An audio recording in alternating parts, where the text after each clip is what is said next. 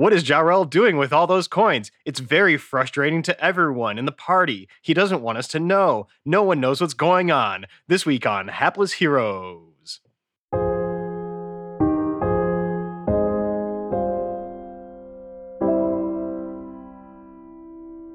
Come on, Jarrell. Just bash him and bring him down. Let's do this.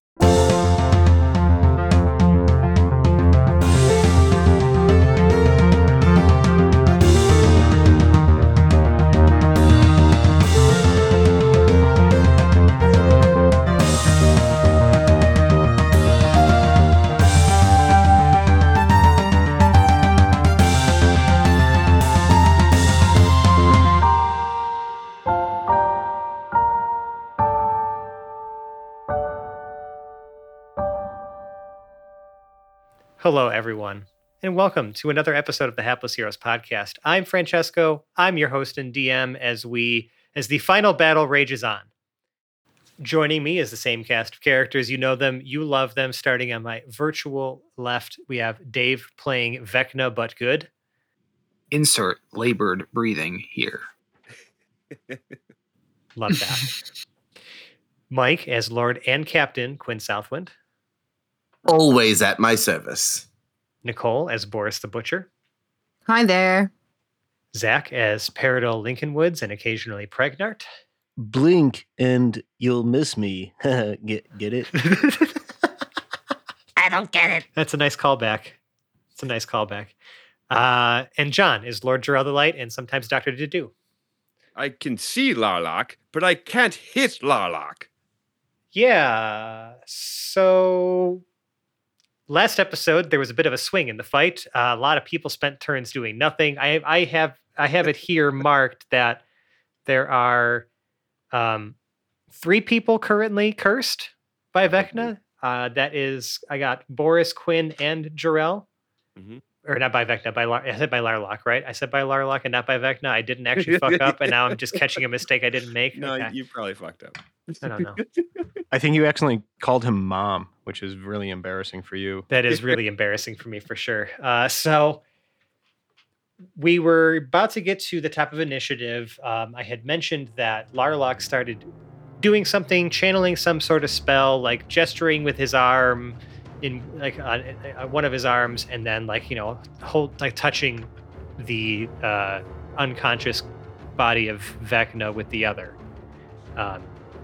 at that end of the turn. So we are about to get to the top of initiative, but I want to just guide everyone's attention to this. This fight's been raging for a while now, both before against Vecna and now against Larloch, and I think that with just the chaos that's been happening, our surroundings have sort of literally faded into the backdrop.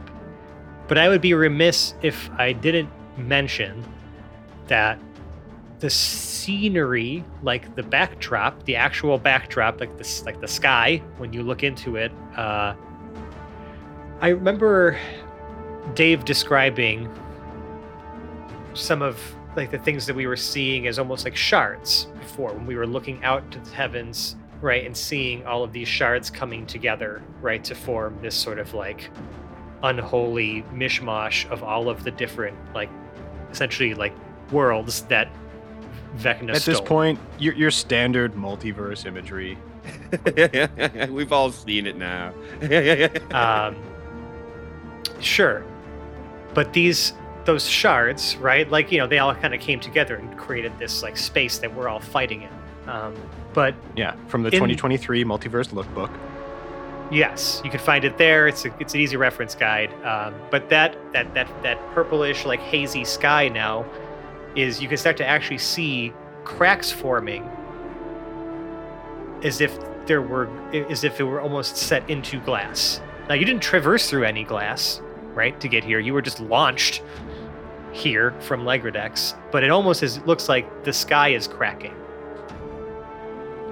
So would we be able to notice if are there breaking points, or is it just are we in a giant dome, or it's something encasing us, or That's a great question, John. Maybe we can explore that some more in a bit. I just wanted to start. I wanted to start creating that scenery a little bit, that this is starting to happen now as this fight continues to happen. So at the top of initiative, we reach Larloch's turn. And he is essentially going to mutter something to himself, and he's just going to say, I just need you to go away for a little while, Vecna, while I deal with these idiots, and I just can't have you getting in my way. Or having them figure out how to save you, I guess. And he will, he's going to cast a spell. And it is, let me just make sure I get the right name of it. Yes, Demiplane. There will be what looks like almost a door that opens up, like a shadowy door that appears behind Larloch. And he takes Vecna's body and just kind of like hucks it into the door and shuts the door. Rude. Great. No, thank you. And y'all can see this. Yeah. So yeah, and y'all see this. Even because, like, again, with the monocles and all the stuff, right? You see this happen. Peridot's still on the ethereal plane, right? Yes, but at the start of your turn, you will be able to appear somewhere within. Why don't we just say it's like 20 feet of where you're standing? And then I'll see that Vecna's just gone. Yeah, because you don't have a monocle. Yes, the door is still there. Like, the door exists there for a time. It doesn't just like immediately disappear. Yeah, I don't have a monocle. I don't have any, like, no one really knows what I'm doing in the ethereal plane. Not yet. Me. Yep. I'm just out there. You are. But that's what Larlock's going to do, and then he's going to, again, fly 30 feet into the air. And he's going to just start cackling. And he's just going to say, I've already won. You could just give up now, and this would be so much easier. Boris, it's going to be your turn. At the start of your turn, because of the fact that you did make an attack against Larloch and did try to actually, like, make a melee attack, I recall you were cursed by him. I have a note here on my thing that says you're cursed. Did I make a melee attack? I didn't fling my dagger at him. Did you fling it from melee range? I'm trying to remember. I just edited this episode too, and I feel like I forget. I don't think I actually got close enough to have actually been able for it to have been melee range, because there was nobody within range close enough for me to be able to sneak attack. Yeah, that's kind of what I just wanted to confirm, because I was wondering if they marked it wrong and marked it that you were cursed, but it's actually Quinn that got cursed because he stabbed him. And yes, Quinn, I do remember you did 7 damage to Larloch. And our audience remembers too, as they reminded me so kindly in Discord today. But I think Boris did stab him at some point. I can't remember if it was flung. But I think you might have flung it from melee range to specifically avoid this from happening, potentially, because I don't think you touched him in any other way. I'm pretty sure I threw it, yeah. Okay, yeah, so... Were you still flying kind of in the same area you've sort of been hovering? I feel like that's yeah, I was trying to stay in Jarrell's bubble. Yeah. Yes. Jarrell had asked you to give Didou one of the monocles. Yes, and you did. Oh, yeah. I think. Okay. Oh, yes. No, you did not. You have to drop one down. You gave one, you stuck one on Quinn's face, and you stuck one on Jarrell's face. Yes. Okay. There's a lot to keep track of in this fight. So many things have happened. So... That was the last instruction you received, was to give Didou a monocle, and then Larloch himself is about the same like elevation or like height you are, right? About 30 feet in the air or so, but 30 feet ahead of you, like north. Okay, I'm going to stick with the monocle thing. Now that I've been reminded of that, thank you. And no, actually, hold on. I remember you did land to try to stab Larloch because you thought you were going to get sneak attack on Vecna's unconscious body within 5 feet. Yep. So you're actually now 30 feet below where Larloch is. Okay. Cool. I remember now. Yes, I remember now. We're good. Now we have everything settled. I'm going to go give Didou a monocle anyway. I'm going to focus on that task right now. Okay, so you'll use your 30 feet then to fly to where the pile of coins are, right, and where Didou is, and you're going to just stick a monocle on him. Yep, a gum monocle, same that everybody else is getting. Boris is just constantly chewing gum in this fight to make sure that she has adhesive for equipment. I mean, it's safe to assume that Boris has been constantly chewing gum since she was reintroduced as a character. I don't constantly say it, but assume that there is just a stream of bubblegum cigar going from pocket to mouth like every 30 minutes or so. If we were not doing so before, we certainly are now. We need to get Boris to a dentist as soon as this fight is over. I wonder what dentists looked like in this day and age. Anyways, anything else on your turn, Boris? I mean, I'm going to say you probably used your action to then, essentially plop that monocle on. But you have a bonus action. You have stuff you could do, I feel like. You know what I mean? Is Pregnard over here with Didou? No, Pregnard has been hidden safe somewhere. I feel like we don't really quite... 30 have feet to the right and behind us, behind one of the pillars. Yeah. Yes, to the other pillar. Yeah, nobody else that's unmonocled is close to me then. I'm just going to hide behind some of the gold coins. That's how I'm going to round out my turn. Hide behind some of the gold coins? Yeah, it's a giant pile. I'm hiding behind. No, it's not like a giant pile. I don't think you realize, 2,000 coins is a lot, but it's not as much as you think it is when it's all fallen to the ground. It didn't fall into a nice little pile, you know what I mean? Yeah. I can just feel Scrooge McDucking, trying to swim through it. Right. That's not the pile of gold you're looking at here. It's more just a bunch of coins scattered around the ground that I feel like Didou has sort of been he's shaping it. Shaping them back together, yes. Yeah. You could try to hide behind Didou or Jarell, I guess. You've given Didou a monocle, right? But no, you cannot hide behind the money. You cannot hide behind the money. You'd have to produce a lot more money than that to pile it up to hide it behind it.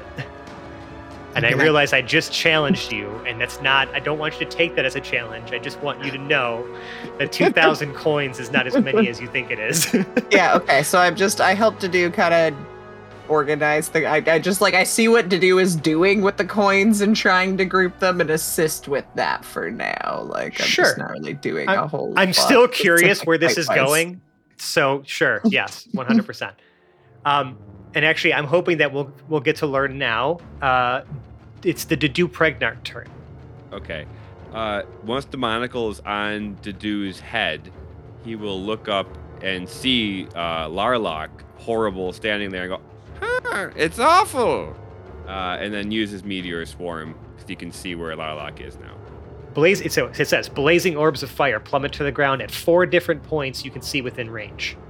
I can't make all those points him. A creature in the area of more than one fiery burst is affected only once, is the last line of the spell here. Oh, sure, but they still take the 20d6... It would still be 20d6, but it's you could put all 4 on there, but he's not going to take 80d6.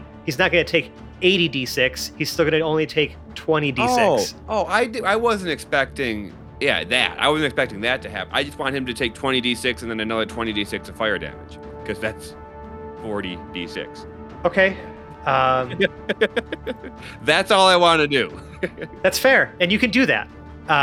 He will legendary resistance and pass the save automatically, so I'm not even gonna roll. Yeah. It still looks like a big fiery explosion that he's coming out of. It looks awesome. First of all, it's a 9th level spell, and I wanted him to have to burn that.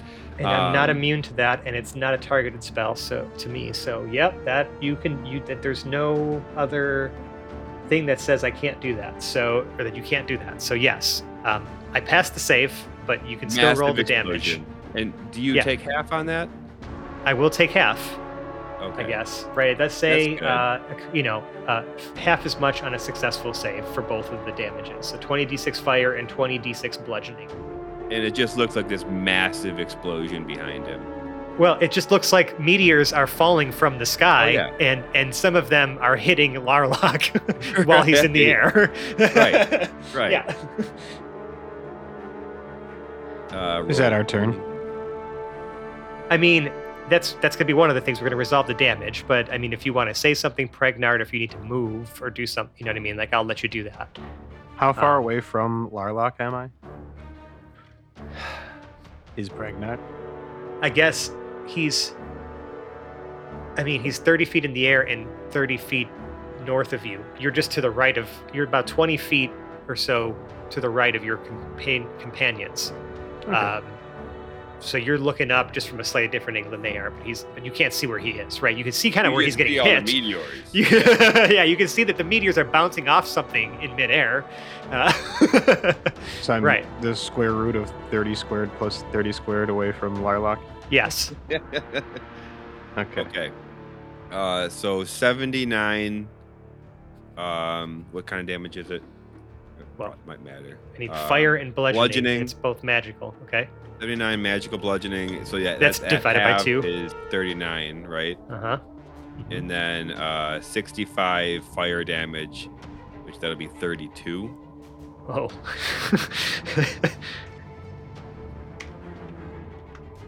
Holy crap. That's a lot of damage. Still. That's why I was trying to do that. that's still a lot of damage. Yeah, okay. He's going to take all of that damage. He's going to take half of the damage, right? We did the math. It's still 71 damage. Turns out 20 d6, or 40 d6 essentially, is still a lot, even when you cut it in half. Yep. Wow. Larloch, I guess you can't really see exactly what he looks like because of the fact that he's still invisible. Yeah. But I'm going to have to make a check here. Does he start on fire or no? Well, I'll have to determine if anything if he's actually flammable. Right.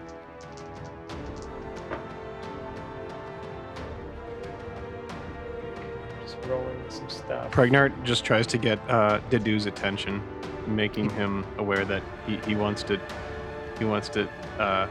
do something on his next turn.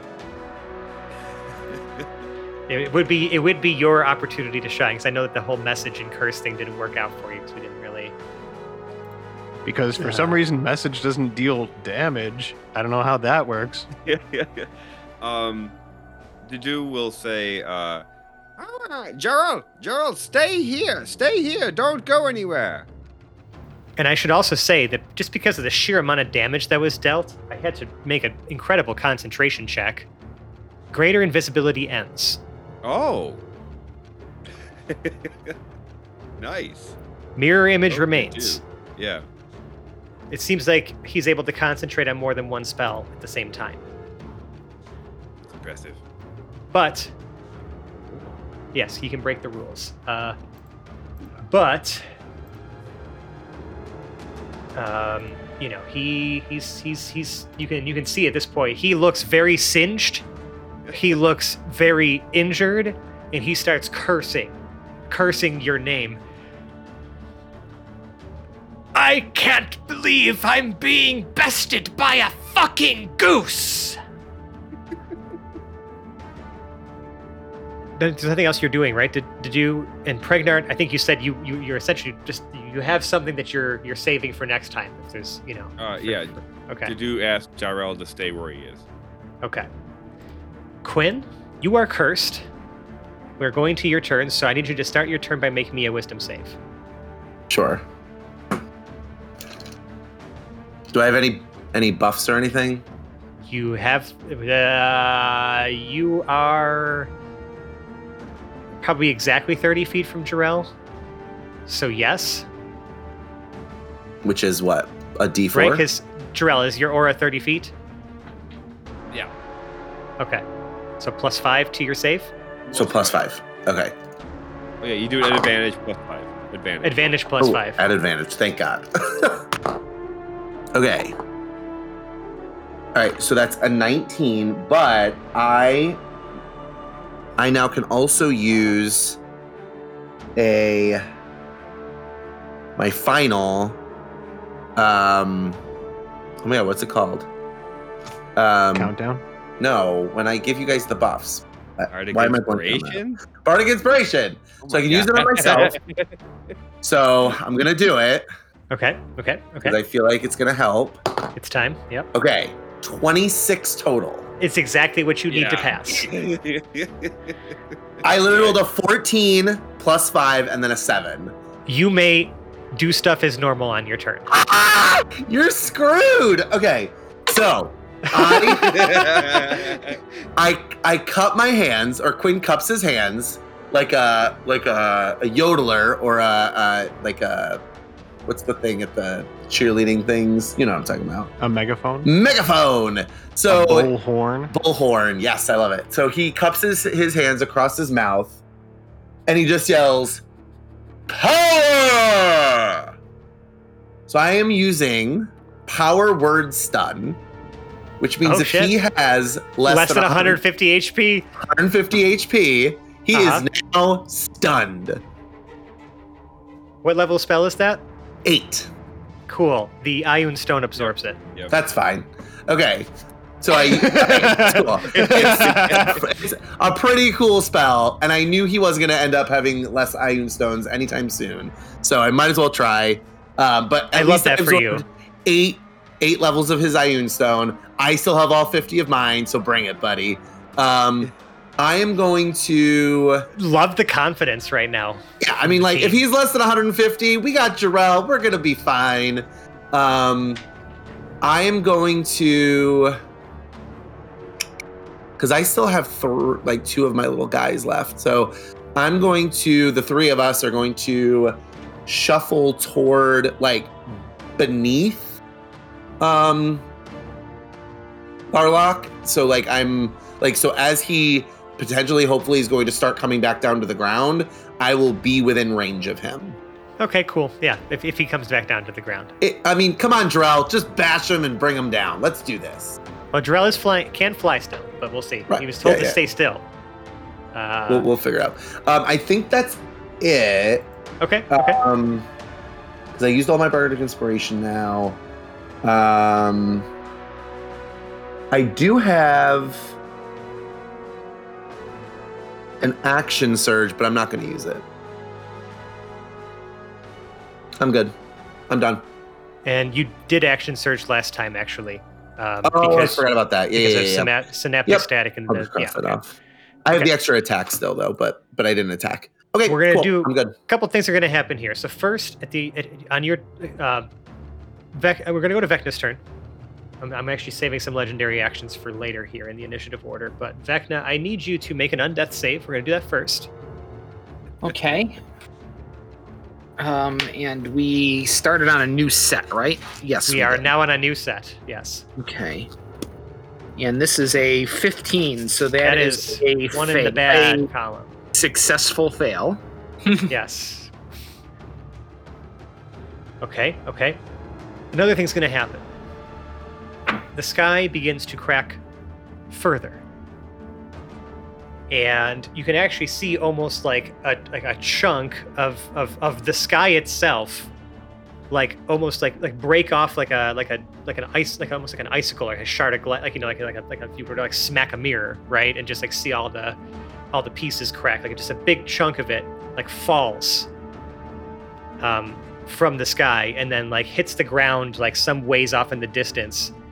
And just shatters, and what's left in the sky now is just a black void. And black void. Within that black void, there is a pale little light that kind of appears and is beginning to shine a little brighter. So not a void. Well, it was. It's a void that's slowly being replaced by a light that's shining in. We're gonna resolve that in a second. One little light. What could it be? Peridil. You can choose to appear somewhere on the material plane again. Is that part of move or is that an action? No, that is the result of the drinking of that potion that I determined would get you out of the ethereal plane. Blink, baby. I'm gonna blink. It's like reverse blink. Do a blink. Yeah. You're gonna do it. You're gonna do a blink. Where are you? I'm gonna blink myself into the prime plane. What is this? The material plane? Yeah, technically. What is it called? What is the regular plane? The prime material plane. Prime material plane. Is that right? Yes. Nice. I'm going to blink myself within melee range to Larloch. Okay, that's in the air further than you're going to be allowed to do so. I had mentioned somewhere. Well, I do have fly too, right? Yes. That was my second potion. You drank the cloudy potion that allows you to fly. Yes. Yeah. So you can appear essentially about 10 feet from where Larloch is, and then could then fly the rest of the distance. Yeah, I'm going to fucking sword him. I'm going to slash him up right now. That sounds great. How many attacks per action do you get? 5. And then do you still have your bonus actions to make it like... 4 attacks per action, then my offhand action. That's insane. We'll see. We will see. Mm-hmm. And I have not stopped moving, so I have... You have been in motion still. This whole time. That sounds... Yeah. I have evasive footwork still in action. Can I... None of those superiority feats conflict with one another. I can do like 2 at a time, right? Each of them has their own condition that to be met, right? And each one spends a superiority die. So right. I just need to look. I think that it's for each attack action. You can probably attach one to it. I'm not sure if you could do multiple maneuvers on the same attack. I don't think we've ever tried. So we can look it up. Do you think that preserving my evasive footwork will make it so I cannot do disarming attack? I don't believe that's how that works. I mean, I think you should be able to. I will let you know momentarily. What is this stone called again? The Ioun Stone? Ioun Stone. It's not a Ioun Stone. Can you just dislodge an item? It's an object. It is an object. It is. I mean, I will remind you that Boris did try to just steal one off of his head, and it didn't really. It was not successful. Yeah. With the other superiority thing, it's just when you hit a creature with a weapon attack, you can expend 1 superiority die to do the thing, right? With evasive footwork, it's just you spend the superiority die, and until you stop moving, that AC bonus is active. So like these can stack. It's just that. For the ones that happen, like when you the ones that are hit based, essentially you can choose to spend the die once you confirm that the attack has hit. I may have been confused about what Ioun Stones actually were in general. He has a bunch of them, multiple floating around his head. Okay. I thought this was something on his person or something. Nope, they are floating around his head. Can I passively perceive how many Ioun Stones are floating around his head? There are 5 that are orbiting his head. And we've used a lot of spells. And 5 Ioun Stones? And not 5, one of them has 5 broken Ioun Stones. However, they are different colors. Yeah, they're all doing different things, right? Yes, they're not all the same. Right. So since I have an Ioun Stone, I will inform you all. So there are a bunch of different like tasks that it can prevent, and so the one that is the spell one is called Greater Absorption. So it's basically just absorbing spells up into a certain amount. The other orbs, I don't necessarily know what they do. And with the greater, I have that. And as far as the Greater Absorption one, the one that you're able to recognize, you can notice he has 2 of those. 2 of the stones floating around his head are Greater Absorption stones. Okay. So he can absorb, I think, up to 100 then. So, right, 50 spell slot, 50 spell levels on one, and then 50 spell levels on the other. It's a lot. Yeah, that is a lot. It's interesting. And what happens when you usually try to slice one of those things with a sword? I don't know. Just out of curiosity. Probably nothing. Now, with the mechanics of that, Fran, right? Like, so because there's 2 different Ioun Stones, it's not like they overlap. So, right? Like, so if like one's down to like 4 levels and I cast a 5th level spell, he has to use the other Ioun Stone. Right. Correct. So once he's down to that lower number, we can technically start using higher levels and be fine. Yeah, if you still have them left, yep. I know, I just used my only one, but Jarrell's got plenty, right? We're talking a lot about future turns, but there's damage that might be happening here. But here's the thing. If you choose to attack like one of those items and not him, you're attacking essentially an object. That's not him. And I understand that. I was considering my options, but I think I'm just going to go ahead and start slicing, hacking away. Let's see those attack rolls, buddy. Let me just organize my objects and thoughts for a second. Wow, I was not expecting the 71 damage. That's why Didou wanted to do that so bad. It's just that your friends were crowded around him a bunch most of the time. Or Didou couldn't see him. Right, that too. All right. So I'm going to be starting with Jamiroquai. And that's 4 attacks. That's a nat 20. Ah. Oh. I see.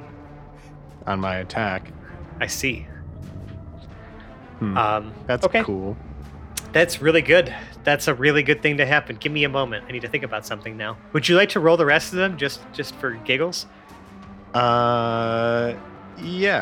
Should I? All right, yeah. So I'll roll the rest of my 3 Jamiroquai attacks. That sounds good. That is a 23. That's a 26. And that is a 13. 13 will not do it. You need at least a 19. I understand. So, you crit though. I feel like I don't want to deny you the rolling of the damage. I feel like our audience wants to hear big damage number before any other things happen here. That is 11. Another 11. Another 11. 33. So that's 33 plus 13. So it'll be 46 total. 46 total. Okay. And this is Jamiroquai, which is what type of sword? Remind me. Plus 1 long sword. It's a long sword. Okay. But it is one-handed right now, so it is a 1d8 instead of a 1d10. Yeah, I mean, you go in there and just like you're doing your weapon. I did what I promised to do. I slashed him with a sword. You're stabbing. And you see him sort of recoil. Also, from his perspective, I just like blinked into his plane and just immediately just started swinging with a blade into his face and body.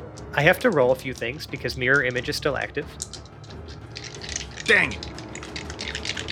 So, for the crit, does it hit Larloch? Oh, fuck, it does. Okay. I let the dice decide. You got him first try. Shit. Okay, so. How does that taste, you little fucker? I would like for you to just... I want to give you the ability to describe to me what this attack looks like as you do reduce Larloch to below 0. For the first time. But something else is going to happen. Not what you expect. So the first attack I made, the nat 20, was just a clean slice of his Achilles tendon. I just appeared, blinked into his plane, and thrust my sword under his leg and severed his Achilles tendon. There wasn't even one there to begin with because he's kind of undead-ish, but sure, yes. Well, whatever looks important in terms of connective tissue and or structure to his body, slashed it, severed it. Yep. Done. Next two are just an X on his abdomen. Abdomen. Okay. Abdomen. And then... I tried to swing at one of the little Ioun stones above his head for my fourth one, and I missed. When Larloch, essentially after Larloch takes these hits, you see that all of his mirror images disappear, and he begins to fall to the ground. And he's just, you can just see him like with his, you know, skeletal face make what can only be described as sort of a crooked smile. And he says, as he like almost like in slow motion, right? Like his gray thinned hair strands sort of like, you know, floating, like it's almost in slow motion as he like sort of leans back right before he falls. And he just looks at you, Paradil, and he says, "I've already won, don't you see? Good luck getting home. See you in a few centuries, or no, I won't. You won't be here." And then you just see him kind of start just turning to dust. And as he starts falling to the ground, like before his body even hits the ground, it's just sort of ash. Like he just got snapped. Or staked. The sky begins to crack much more rapidly now. Uh-oh. What's that little light doing? What's that little light of mine doing? It's growing very, very bright.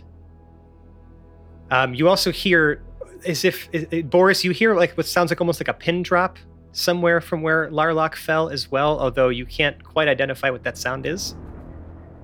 And then this light gets very bright, and what it looks like, you almost see this like visage of like a giant humanoid like creature thing sort of now like emerging from the light in this void.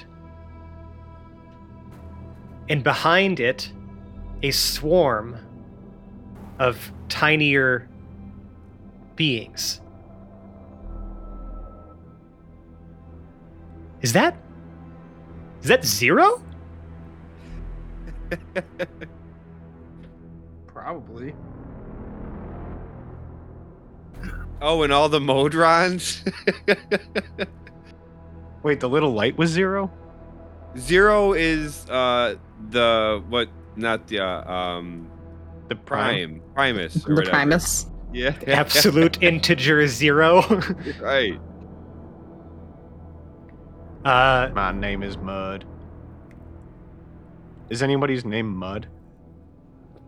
I don't know. That is the Primus? No. But, Zero, would you like to say something as you make an entrance here? And an entrance he does make. Born to the earth on what appears to be a blocky throne, Zero is sort of lounging, one of his long legs crooked over what would be one of the sides. When we say sides, it's kind of like a big, you know, like meter deep recess in this slab where he's sitting. And as you look closer, it's actually 15 cube Modrons arrayed together as his throne that he is riding down on. His armor looks different in that he has significantly less of it. Even most of the wood is gone, and he's just a metal frame, looking more like almost tarnished copper than anything else. Also, just slightly hazy and indistinct. If you think of Pigpen from the Charlie Brown cartoons. It's a lot like that, where it's just a cloud of what looks like dinginess around him.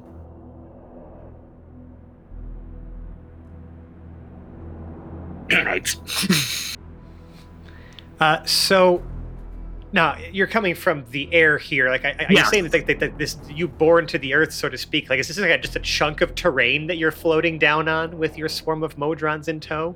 Well, no, that is a chunk of 15 cubic Modrons arrayed as the throne. And It touches down and he steps off of it, they separate and start floating around and behind. Okay. Hey, so, did I miss anything good? Zero, welcome. I think we defeated both Vecna and Larloch. They're gone now. Wait, Vecna and who now? Felix. Felix. And Jarrell looks around. Is Felix's corpse anywhere? That's a great question. if at least from where you are standing, you don't see one, but where Larlock's like ashiness would have fallen was a little bit further away from where you are right now, right? So you'd have to go check. Okay. Yeah. Jarrell is going to run and try to check while Zero makes his grand entrance. Yes, Boris I also is should going notice as well because she heard the pin drop and wants to seek that out. I'm going to note a couple things here. First of all, Peridil, you're feeling very cursed. That sucks. Is Jarrell still cursed? Jarrell and I have, Quinn. Like, do I have like a sore throat, body ache? How am I doing? It's like your body feels like you feel almost feel like ill, but like not like you're sick. It's not like an infection, but you feel like it's almost like you feel your skin just your skin's crawling like constantly. And you know, occasionally it's sometimes like hard to move. Did it end fly for me? Am I able to fly still? You're still able to fly. I'm still like kind of hovering in the air, but just feeling generally ill. Yes. Obviously we're out of initiative at this point for now. Sure. So that, you know, I'm not going to be doing the whole like skip your turn thing, right? But occasionally like you're just going to be overcome with this sort of like almost like magical illness where you just like kind of have to take a pause. Because like you're overwhelmed by whatever this like curse is. Mm-hmm. Like it's just it clouds your ability to do anything. Got it. So Zero, you're looking upon your friends scattered amongst, you know, this battle, this like destroyed battlefield. You could see like where like meteor impacts have like happened and like, you know, there's like all these fallen pillars, that gigantic fallen tower, right, that Vecna had erected. There's that shadowy door that's still lingering. Like in the middle of this like little plaza you're in, the sky is cracking and pieces are starting to break off of it. Like it doesn't like this is not a you know like while this is definitely a reunion and we want to see some exposition. I just want to make sure that backdrop is constant here. Like everyone is very hurt. I'm assuming also like no one looks great. Everyone's taken some hits. Like you're all spent. You're all tired. Yes, Larloch may not physically be here anymore, but he didn't seem to feel or sound all that defeated. And so, you're sitting here now in a realm or a world or a place that is literally falling apart. So, I might add that Peridil might be extra troubled because the world around him is increasingly resembling shambles. Oh yes. I feel like the amount of shambolosity, that's the one, is going to exponentially increase as time goes on. You can feel it in your bones, Peridil, as someone who hates shambles. But for those who went to go check to see, you know, where if Felix is there, yes. Felix's body is on the ground. And Boris, you notice that there is not maybe about 10 feet from Felix's body, a paperclip. Boris, don't touch that paperclip. Jarrell is running up. Does he notice that Boris... Does Peridil see the paperclip? Oh yeah, Peridil is right there. Yes. All right, Peridil, as soon as he sees the paperclip, gets to work on another, like, enclosure, like, little master. Do you, like, use your, like, thing. Blacksmith tongs to, like, pick it up so that you're not making contact with it?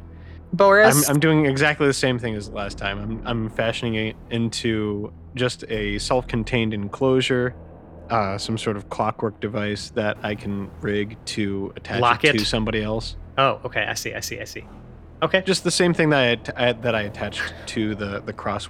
Now you're weaponizing it again. You're aiming to weaponize it again. But I'm not right now attaching it to a crossbow bolt. I'm just now. It's taking you some time because again, this curse is just slowing you down. What would be normally trivial for you is taking you like some mental fortitude to try to like really like focus on this task. Surely. Felix is lifeless and sitting there in his alien, like his actual true changeling form. Can you? So what There's two things I can do here. But I want to try this one first. Now, Ray's dead requires 500 gold pieces, but that's like specific items, is it? It's usually 500 gold of something. Do we specific. Have that? I don't know. What is the material cost for that? Let's see. For Ray's good death, chance Boris has something close that might work. It requires also, there's a lot of money on the ground, but I don't know if that's still in use for something. A diamond worth 500 gold. Oh yeah, I've got one of those. Yeah. Boris, I need one of your diamonds. I think I can revive Felix. Okay, Boris actually has to run back over to the area where all the coins are on the ground because I realized from my notes from that episode the diamond is one of those things that's on the ground. The pocket that I emptied had magic wands, several pieces of jewelry, 9 muffins, and all the coins and jewels from Dr. Hyde's office. So yeah, I root around, I find an appropriately sized diamond, or an inappropriately oversized diamond. This one's worth like 5,000 gold, not like sure. It's like a fist-sized diamond. Just like come over and drop it. All right, Jarrell holds it in his hand. It starts to glow. He puts his other hand on Felix's body, and the diamond explodes, and just completely, just a bunch of power flies out of it. Is this enough to bring Felix back? You know, it's funny because there's a condition in this spell, and it says, if the creature's soul is both willing and at liberty to rejoin the body, the creature returns to life with 1 hit point. Felix does not return to life. And so that's...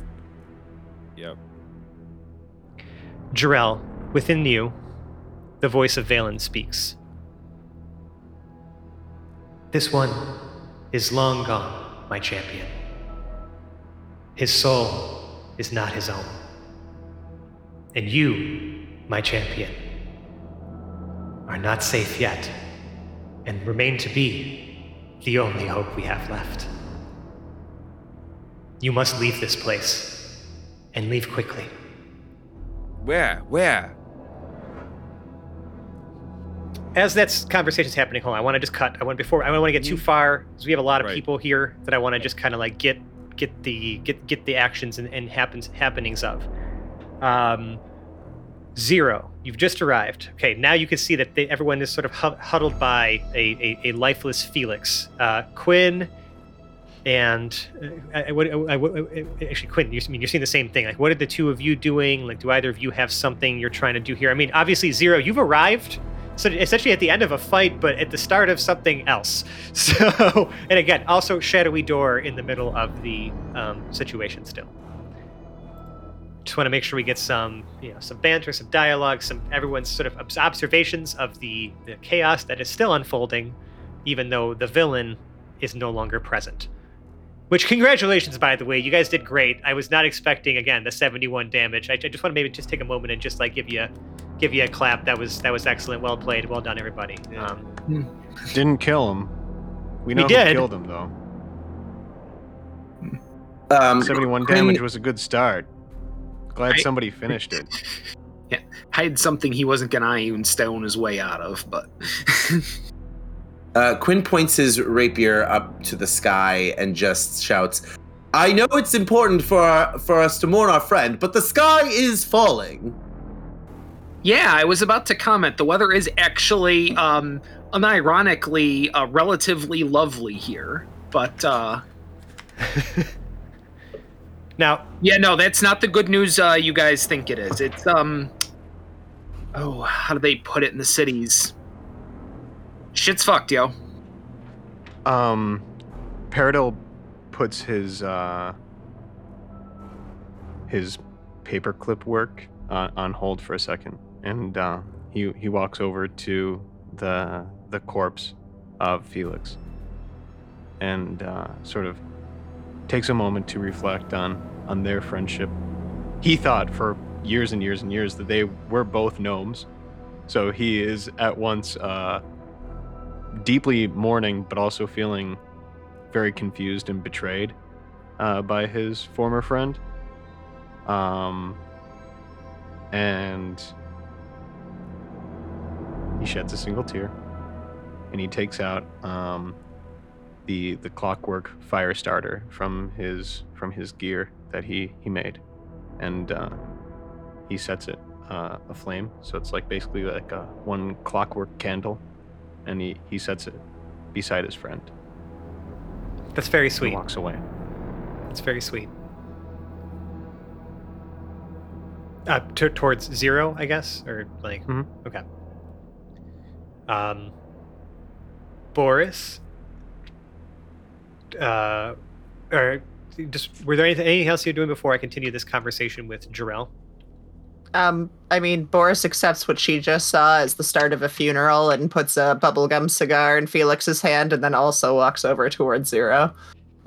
Nice.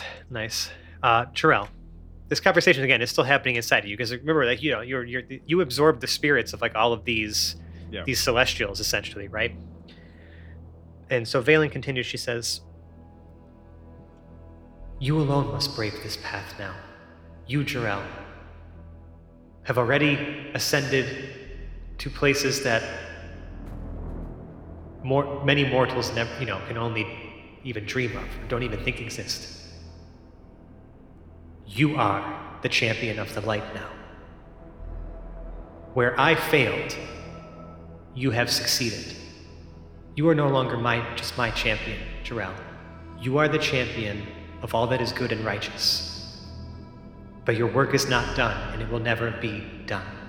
Evil will always exist, and you must be the force to balance it. I can't teach you everything in one, in this short span of time. The important thing first is that you leave this plane by any means necessary, by whatever tools you have available to you and your companions." What planes are left? All of that will be revealed to you in time. I can't see these things anymore, Jarell. You are my eyes. You are the embodiment of justice and good. It's up to you to forge this path now, Jarell, and ascend to your rightful place as the protector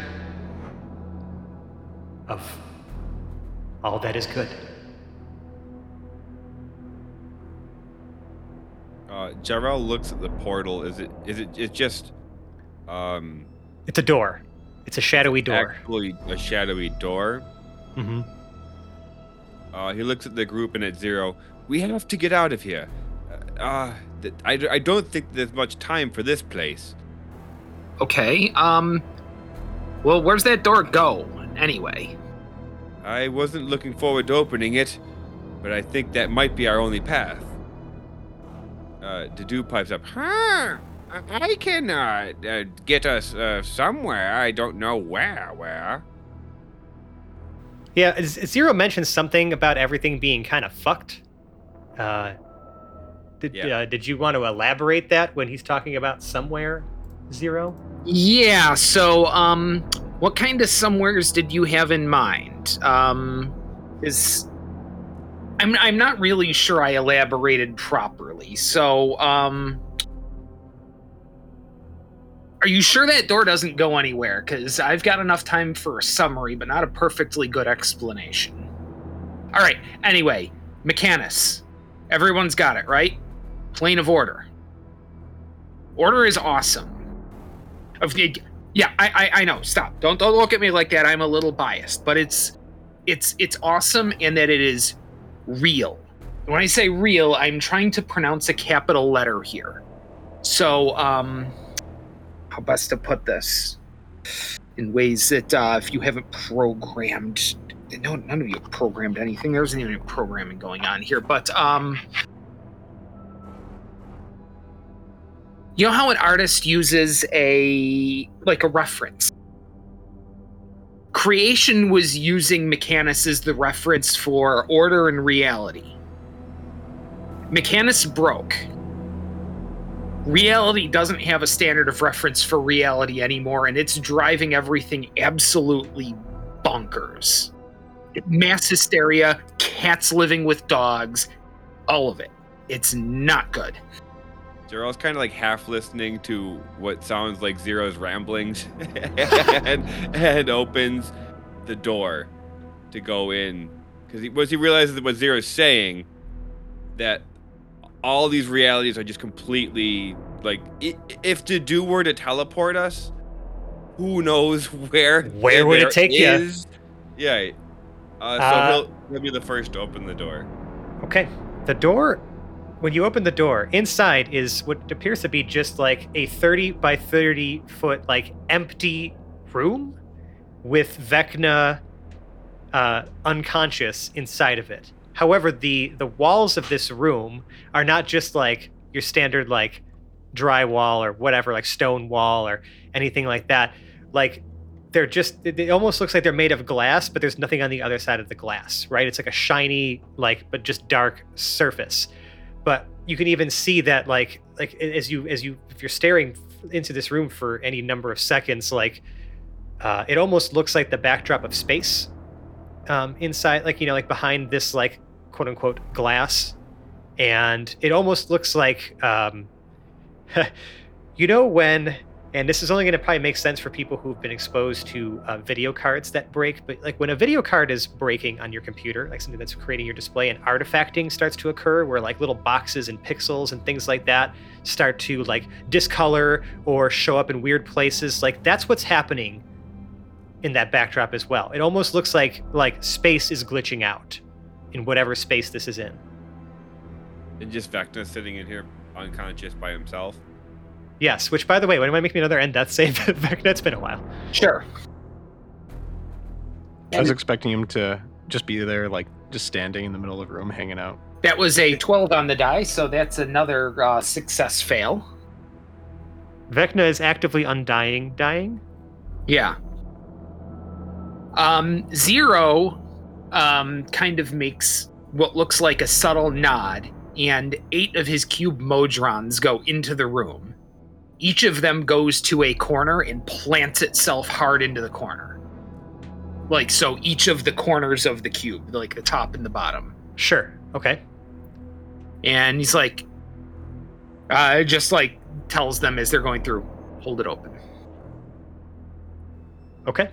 So each of the Modrons has gone, like, just the cube ones have just gone and slammed themselves into each of the corners of the room and are to prevent this, whatever this demi-plane is, from collapsing. Essentially holding a little bit of pocket reality in there. That makes sense, because as long as there's presence in there, you'll never lose sight of where that plane is. Because once this spell demi-plane, like once this door disappears, then that plane is effectively sealed off, right? You would have no point of reference as to where that is. It's just like an empty plane, small little plane of existence, because that's how that shit works in this world, I guess. But sure, so they're effectively holding it open and giving you sort of a planar reference point in case this door were to ever close. You'd be able to pinpoint on that with your knowledge now of like how those things operate, Zero, seeing as how well you've gone through some changes. Between the last time we saw you and now. Yes. But yes, reality is like falling apart. However, I guess if you were thinking about plane shifting or doing something like that, like it would still take you somewhere. And I will say that it's going to get to a point where anywhere is going to be better than here soon enough. Legredex is still a destination, potentially, but, you know, one might assume that Vecna being quote-unquote good and all, and that wish may have also had further repercussions than just now Vecna's alignment is good. Yeah, I hate to be the one to tell you, Mechanus was not the only realm that fell. The ones that define good and evil, they're not working anymore either. So just be prepared to be a little flexible with your morality if necessary. Don't worry, there's no standard. By the way, is that Vecna? Sorry, Jarell would like to do a religion check on how to revive a dead, evil, undead god. Good, evil. He's undead. Good now. Yeah, that's Vecna. I made him good. Is there anything we could do to heal him, knowing that my seeing as how we made we made healing hurt him, then I'm gonna say that necrotic damage will heal him.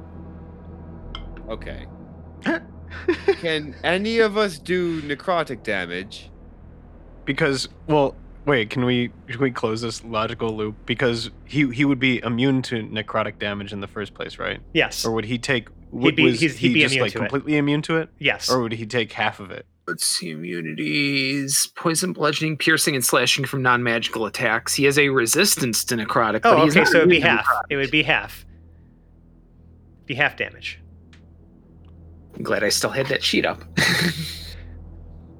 But I'm going to say, just because we've already created this, like we've resurrected a rule that doesn't exist anymore, in that Vecna took damage from being healed, because like that was a thing from prior editions.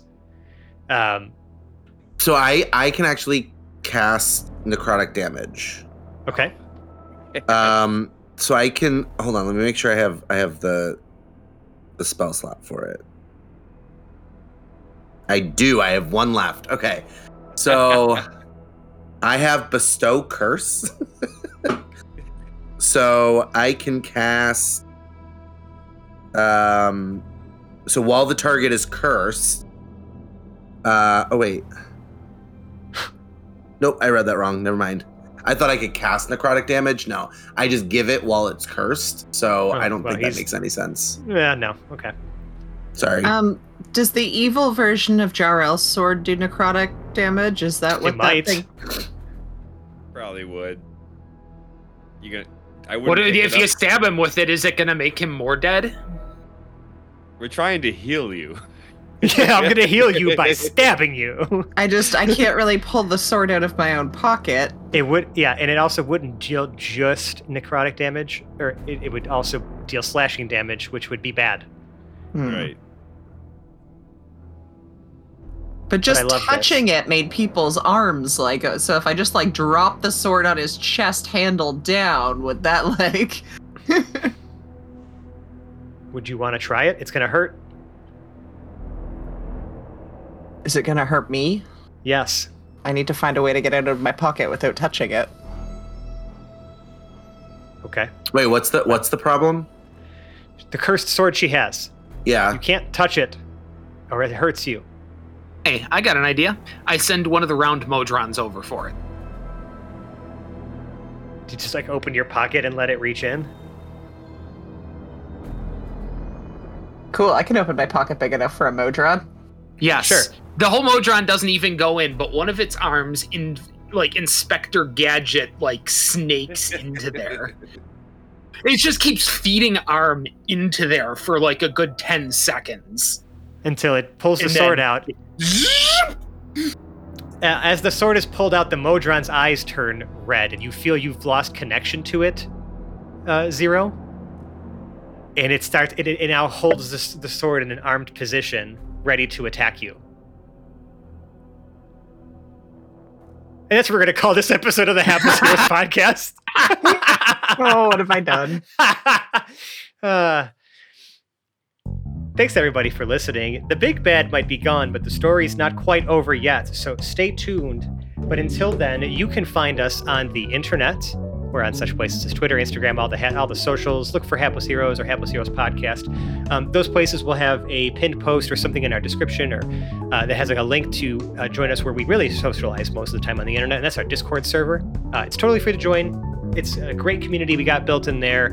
We're always talking about different things. We're discussing, the latest episodes and spoiler tag discussions. We're sharing pictures of our wonderful little animals at home, all things. Come join the conversation. We'd love you to be a part of it. It's a really cool place to hang out. And now, if you really, really like us, we'd also love it if you left us a 5-star review on the podcast service of your choice. It just helps us, be more visible to other people, honestly. The more people you can recommend this show to, the better off we are. And we love reading your kind words. It keeps the wind in our sails. And if we catch, one of your reviews, we'll read it on the air. We'll acknowledge you for the 5-star keeping you are. It's a really great thing. We also have a 5-star channel in our aforementioned Discord server, where you can also say some nice things about us, and we will acknowledge you.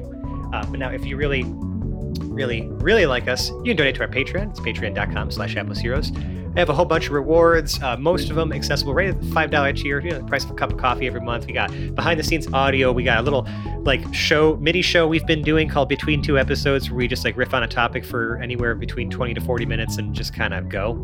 And it's a great little time. We encourage you to check that out. I've also added the ability to actually, you have a private RSS feed now if you join our Patreon, if you're a current or new subscriber, so that you can take all those audio posts we do and put them into your favorite podcast player app and make it that much easier for you. And that link is personalized to you specifically. You also get a shiny roll on our Discord server. Advanced. Yeah, it's pretty cool. Really impressive. Some of our listeners asked for it, and so they shall receive. Please, you know, if you think about it, join us. It's cool. We hope you like the rewards. Check it out, see if it's right for you. And if you like us right now, you like us, Sally Field, and the whole deal. Fashion a wig out of moss and twigs and sticks, which are different from twigs because they're sized differently in both length and circumference. And go to a science museum and just prop yourself up in the corner and put a little label placard on yourself that says the first Hapless Heroes podcast listener, and then have a little description of yourself, and that says you were driven to insanity and made this wig because there's something wrong with your little brain because you listen to our podcast too much. Wow. Okay. Cool. Nothing left for me to do now besides outro this cast for you, starting on my virtual right. We've had John playing Lord Gerald the Light and Doctor. Until next time. Zach is Paradil and Pregnard. Goodbye. Nicole is Boris the Butcher. I don't want to be stabbed by that thing. Mike is Lord and Captain Quinn Southwind. He looks at his other two doppelgangers and he says, I'm still handsome as ever. Oh my fucking god. And Dave as Vecna but good and also Zero. It's been real, everyone. And I'm Francesco. I've been your host and DM. Tune in next week when we see what the aftermath of this whole situation is and, well, how this whole thing ends. I love you. Bye. Bye. Bye. Bye.